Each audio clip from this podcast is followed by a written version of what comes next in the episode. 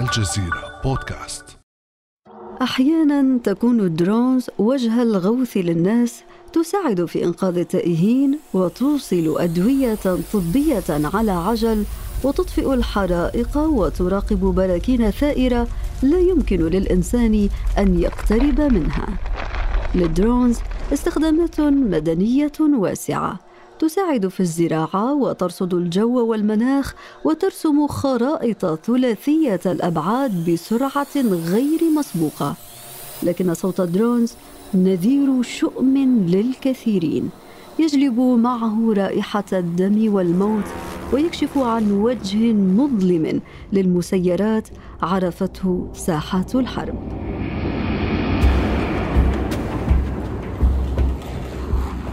أثناء الانسحاب الأمريكي من أفغانستان في أغسطس الماضي كان الجيش الأمريكي في أقصى حالات التحفز الأمني وشن غارة على سيارة ادعى البنتاغون أنها مفخخة.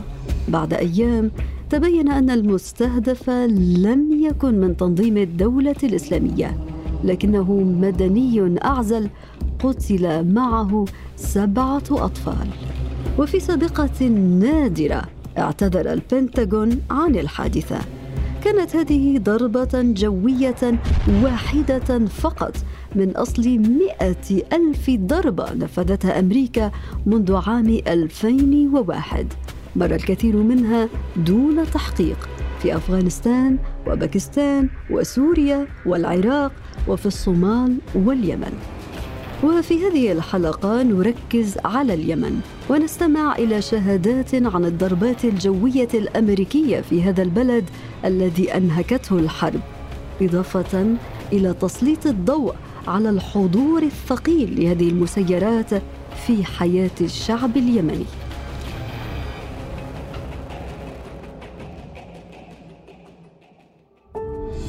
بعد أمس من الجزيرة بودكاست أنا أمال العريسي.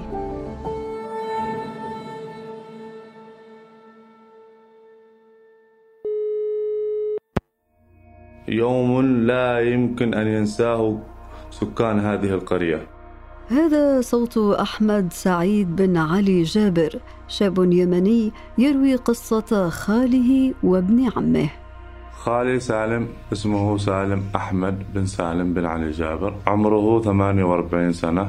مهنته أستاذ في مدرسة وخطيب في جامع ابن عمي وليد اسمه وليد عبد الله عبد المحمود بن علي جابر رجل أمن في وزارة الداخلية. عمره 28 سنة.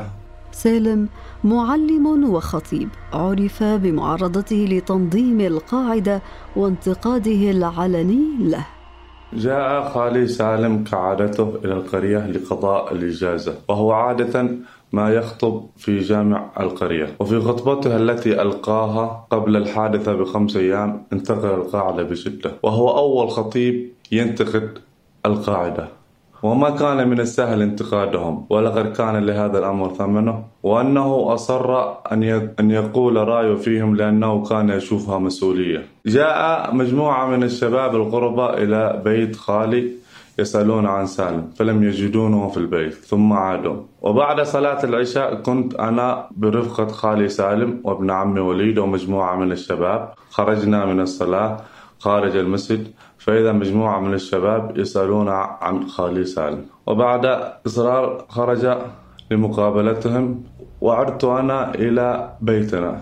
أحمد كان مع خاله سالم قبل دقائق من الغارة. في طريقي للعودة فإذا, مجم... فإذا بصوت مرعب جدا ينفجر قريب في قريتنا. هز القرية بأكملها. وأسمع الأطفال يبكون من كل البيوت والنساء. عدت إلى مكان الانفجار في طريق عودتي. أسمع الانفجار الثاني يهز المنطقة بأسرها. في مكان الحادثة كانت هناك بيوت مجاورة لمكان الحادثة. ذهبنا مسرعين إليها قمنا بعملية إجلاء للأطفال والنساء. لم يتمكنوا من المشي من هول ما سمعوه ومن هول الحادثة. حملناهم وأجليناهم إلى مكان آمن. في هذه الأثناء ونحن نقوم بعملية إجلاءهم وإخلاهم فإذا بالانفجار الثالث والانفجار الرابع يهز القرية من جديد بأسرها والنيران تشتعل في كل مكان. شنت الغارة في التاسع والعشرين من أغسطس عام 2012 بأربعة صواريخ. قتل فيها سالم ووليد وقتل معهم ثلاثة يشتبه بانتمائهم لتنظيم القاعدة. إلا أن مقتل سالم ووليد لم يكن آخر آثار الغارة على حياة عائلتيهما بل وعلى القرية بأكملها. في وقت الضربة كان هناك أطفال يلعبون في القرية على بعد أمتار من مكان الضربة. وهم الآن حتى بعد سنوات من الدعم النفسي ما زالوا متأثرين ويعانون من مشاكل في النطق والتبول اللا إرادي لم تتحمل والدة سالم فراقه فماتت بعد بعد الحادثة بشهر. نحن ما زلنا نشعر بالاكتئاب. في كل مرة نسمع فيها صوت الطائرات بدون طيار. أنا لا أستطيع أن أنام لوحدي بالغرفة وزوجتي تعاني من اضطرابات في النوم. أشعر بالخوف والقلق على مستقبل أطفالي. كانت هذه أول مرة يسمع فيها أطفال قرية خشامر همهمة الدرونز وصوتها. كل مرة يخترق صوت الطائرة بدون طيار قريتنا نأتي بأطفالنا إلى المنزل بأسرع ما يمكن. نجمعهم في غرفة واحدة ونشغل لهم التلفاز بأعلى صوت حتى لا يسمعون صوت الطائرات بدون طيار. أطفالنا يستحقون أفضل بكثير من هذا. قررت العائلة التحرك لتعرف من قتل سالم ووليد ولماذا؟ ما زالت عائلة سالم إلى الآن تسأل لماذا تم قتل أبي؟ لماذا تم قتل خالي سالم؟ لماذا قتل لماذا تم قتل ابن عمي وليد؟ إلى الآن عائلاتهم تتساءل. حتى هذه اللحظة لم نتلقى أي اعتذار من الولايات المتحدة الأمريكية وكذلك من الحكومة الألمانية. تم رفع دعوة على الحكومة الأمريكية وقوبلت بالرفض وتم رفع دعوة على الحكومة على الحكومة الألمانية. إلى الآن ما زالت الدعوة مرفوعة. نواصل كفاحنا من أجل العدالة لسالم ووليد وحماية حقنا في الحياة وحماية أرواح عائلاتنا لكن لماذا قضية ضد الحكومة الألمانية؟ نشير هنا إلى أن ألمانيا تستضيف قاعدة رامشتاين الأمريكية وتعتقد منظمات حقوقية أن القاعدة تلعب دورا مهما في تسيير ضربة الدرونز الأمريكية ولولا وجود القاعدة لتوقفت الغارات في اليمن. اليوم وصلت القضية للمحكمة الدستورية الألمانية ولا تريد العائلة إلا اعتذارا رسميا واعترافا بالخطأ. أفتقد سالم بشدة، أفتقد روحه وضحكته، لقد كان خفيف الظل ويحب الحياة. كان يخلق جو من الفرحة لمن حوله كان مدرسا وإماما مهتم بقضايا المجتمع ومحبوب في كل مكان يذهب إليه ووليد كان لطيفا ومليا بالحياة ومعروف بكونه شرطيا في القرية. لم نكن فقط أبناء عمومة بل كنا أصدقاء طفولة ونشأنا معا. ذهبنا إلى المدرسة وتعلمنا على يد الأستاذ سالم خالي سالم. أحمد وعائلته ليسوا العائلة الوحيدة التي تبحث عن أجوبة. فالحرب الأمريكية على ما يسمى الإرهاب لم تنتهي بالنسبة للكثير من اليمنيين. وما أن وصلنا إلا آه، ورائحة البارود والدخان يعني يملأ المكان. رائحة الموت آه، جثيت على ركبي وأنا وكنت أنادي بصوت مرتفع هذا أخي هذا سيارتنا. محمد ناشط ومعلم يمني يروي لنا حكايته. كان من ضمن الضحايا آه، أخي علي القاولي وابن عمي سليم القاولي. أخي كان موظف بوزارة التربية والتعليم وكان يعمل مدرس بمدرسة القرية لعدة سنوات لم يسبق له حتى أن خرج من المنطقة. آه، كان رب أسرة وله ثلاثة أولاد. كان يحب عمله ويحبه زملائه وتلاميذه. أيضا آه، لم يسبق له أن أستدعي ولو مرة واحدة من قبل الأجهزة الأمنية ولم يسبق له أيضا الارتباط بأي جماعة كانت. أما سليم ابن عمي فهو طالب آه، في الجامعة. كان عمره حوالي 20 عام. وكان أسرته فقيرة جدا وأبوه مقعد مريض وكان الوحيد الذي يعول أسرته. فكان يقضي معظم وقته بعد دراسته الجامعية في الشغل بالسيارة يشتغل بها كسيارة أجرة. وهو أيضا معروف في المنطقة أنه طالب وليس له أي ارتباط بأي جماعة كانت. وقعت الحادثة في الثالث والعشرين من يناير من عام 2013 كان علي وسليم في طريق العودة لبلدتهما وفي السوق استوقفهما رجال طلبوا إيصالهم بالأجرة.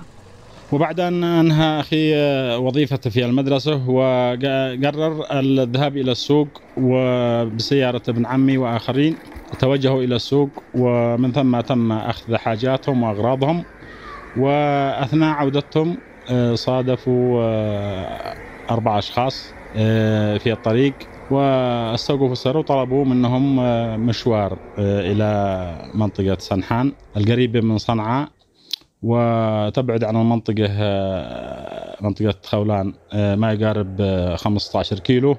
وفي منتصف الطريق تم استهدافهم بأربعة صواريخ من طائرة أمريكية. شاهد معظم الناس هذه الطائرة أثناء الهجوم وكانت الانفجارات كبيرة وغير معهودة مما يعني تسببت في الفزع الكبير للسكان ولأنهم لم يشاهدوا مثل هذه الطائرة وهذه الغارات بحكم قربنا من العاصمة صنعاء تقريبا الساعة السابعة والنصف من مساء الثلاثاء الثالث والعشرين من يناير 2013 تم سماع دوي أربع انفجارات ضخمة في المنطقة يعني أرعبت السكان. وبدأ الجميع يتساءل عن مصدر هذه الانفجارات ومكانها. بدأت أتصل أخي لأني شعرت أنه تأخر عن العودة. فكان تلفونه مغلق. كان من ضمن يعني أصدقائي أحد أقاربي في نفس المنطقة. وهو ابن خالي يعني ومنزله قريب من ساحة الهجوم. أبلغني بأن هناك سيارة وذكر مواصفات وسيارة ابن عمي. فهنا بدأ يراودني القلق وشعرت أنه من الضروري أنه أنتقل إلى المكان لمعاينة الهجوم ومن باب الفضول. فتوجهت أنا ومجموعة من الأصدقاء إلى منطقة الهجوم.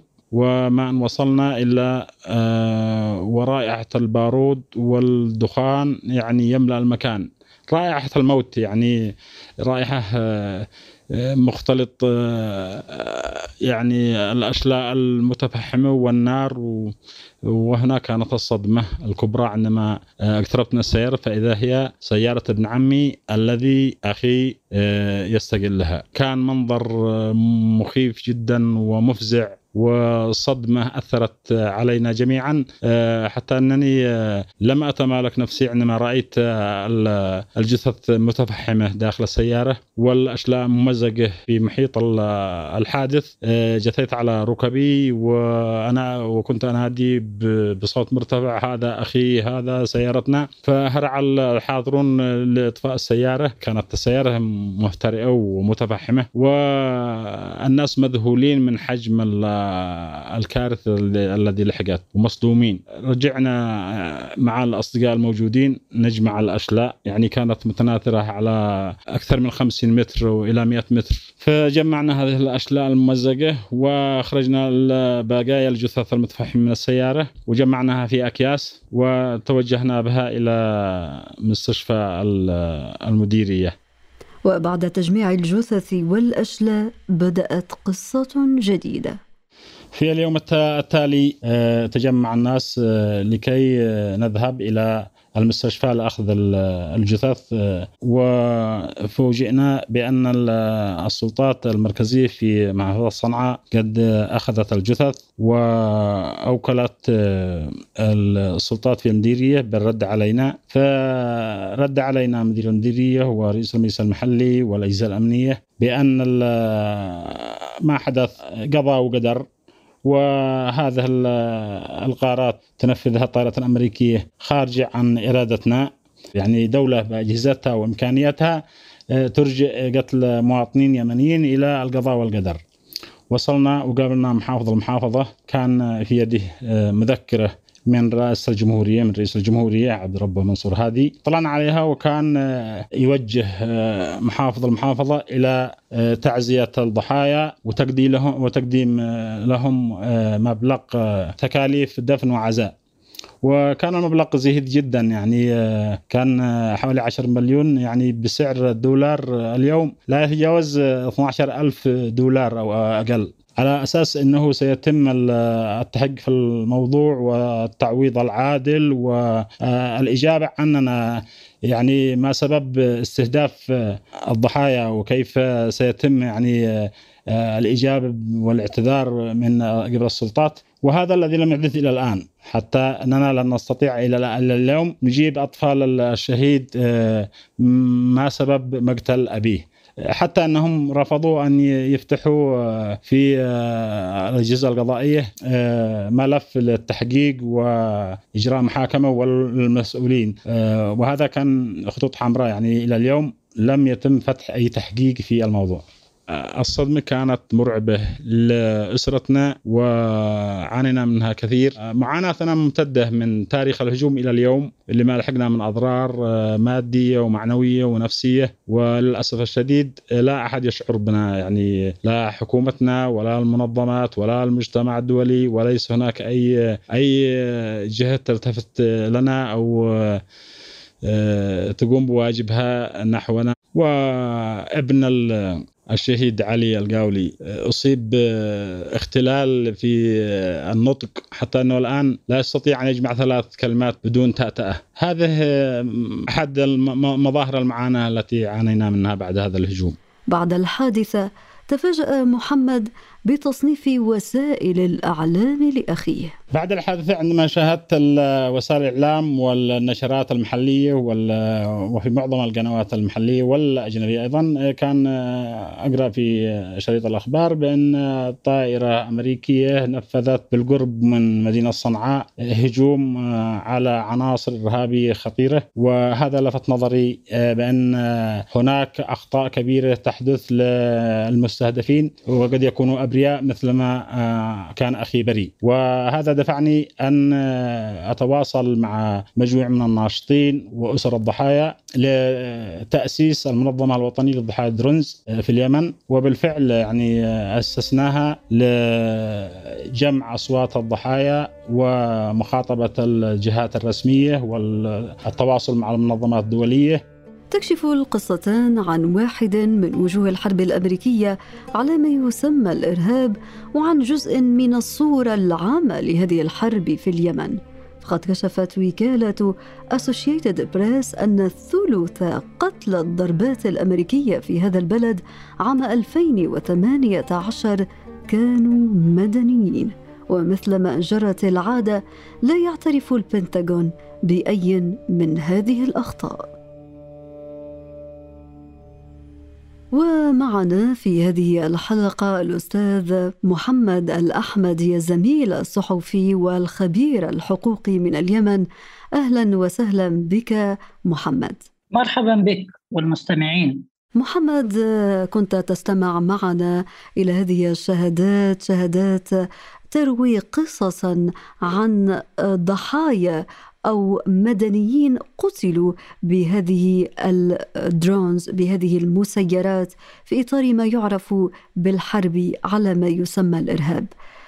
محمد أنت عملت لعدة سنوات على توثيق الغارات الأمريكية في اليمن وكذلك توثيق حكايا ضحاياها من المدنيين.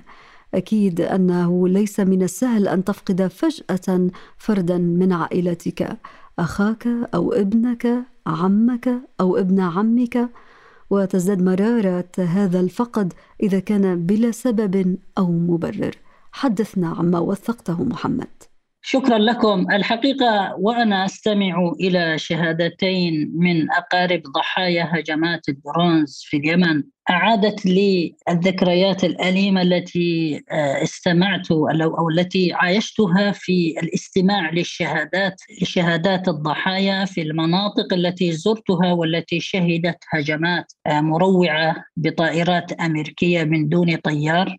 زرت العديد من المناطق اليمنية التي شهدت هجمات لدرونز. واستمعت إلى شهادات أقارب الضحايا وإلى شهادات ناجين أيضا من بعض الهجمات. في إحدى الهجمات في منطقة رداع بمحافظة البيضاء استهدف الهجوم موكبا للزفاف في ديسمبر 2013 زرت موقع الهجوم في اليوم التالي واستمعت إلى شهادة الناجين من الهجوم. كانت الجروح بادية على وجوههم وفي أجسادهم ولكن أيضا كانت آثار آه، الفزع والخوف بادية على وجوههم. آه، الهجوم ادعت السلطات اليمنية حينها أنه استهدف أحد العناصر القاعدة آه، كان ضمن موكب الزفاف. ولكن في الواقع كان كل الضحايا الناجين من ذلك الهجوم المروع يتحدثون وينفون بشدة وجود أي عنصر للقاعدة ضمن موكب الزفاف. والتقيت أيضا العريس حينها قابلنا ولكنه كان متوترا للغاية. وكان كأنه يفقد الأمل بكل من حوله.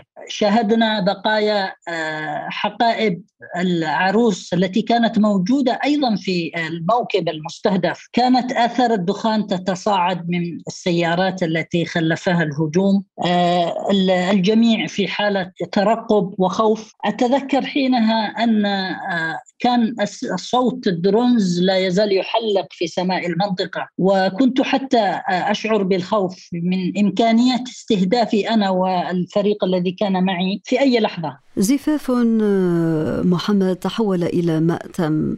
وأنت كنت حاضرا حين أردت الاستماع إلى حكايا الناجين وفي الوقت نفسه استمعت لصوت drones وهي تحلق في سماء تلك المنطقة. حدثنا عما رواه الناجون كيف يشعرون عندما يسمعون صوت ال drones؟ هل يعرفون صوتها؟ آه الناس باتوا يميزون صوت ال drones بشكل واضح آه ولكنهم لا يرون في الغالب لا يرون أين هذه ال drones لكنهم يسمعون الصوت في كل مكان في أرجاء المنطقة هذه الزيارة التي قمت بها إلى رداع كانت جزء من برنامج زيارات ميدانية آه، تنفذتها منظمة الكرامة لحقوق الإنسان ومقرها جنيف.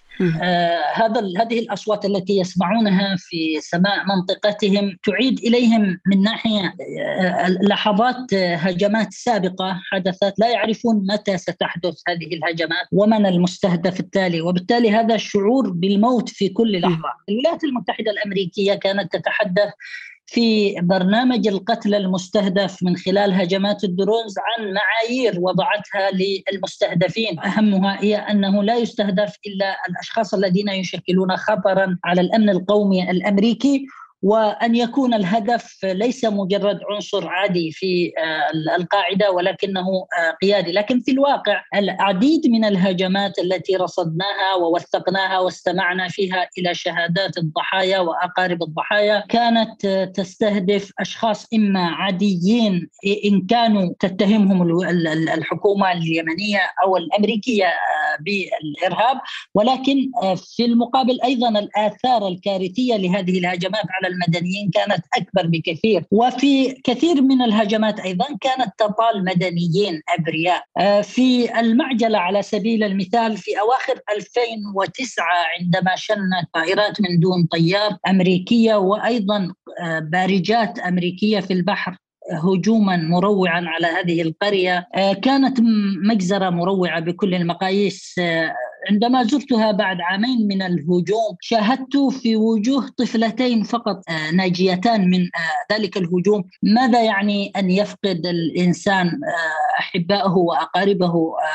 المقربين ذلك الهجوم أحرق مساحة واسعة من مخيمات السكان البدو في تلك المنطقة السكان الذين لم يعرفوا من وسائل العيش والحياة شيء لكنهم عرفوا للأسف الشديد أحدث تقنيات الموت التي توصلت لها التكنولوجيا الأمريكية. تكنولوجيا الموت كما قلت محمد هذا يقودنا إلى الحديث عن خلاصة كل هذه السنوات من الأخطاء المتكررة لل drones. هذا ال drones الأعمى الذي يخطئ أهدافه رغم هذه التكنولوجيا العالية والدقيقة. فهل من طريق لاسترداد حقوق هؤلاء الضحايا المدنيين؟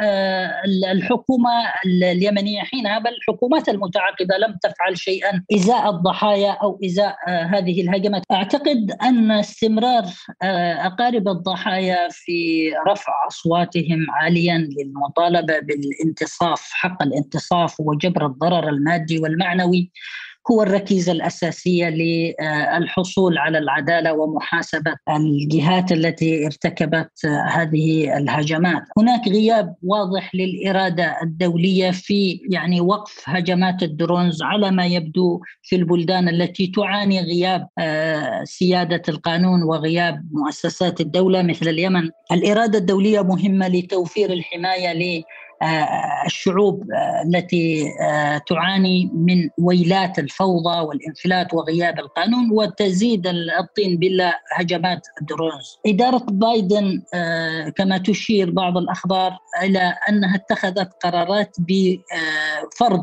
قيود على استخدام هجمات ال drones لكن المطلوب هو وقف هذه الهجمات فورا لأنها عمليات قتل خارج نطاق القانون. والبدء مباشرة أيضا في تعويض الضحايا الذين آه، وأقاربهم الذين قضوا في آه، هذه الهجمات العمياء. الأستاذ محمد الأحمدي زميل الصحفي والخبير الحقوقي من اليمن شكرا جزيلا لك على هذه الإضاءة المهمة والمعلومات المفيدة والقيمة. شكرا لكم. كان هذا بعد أمس.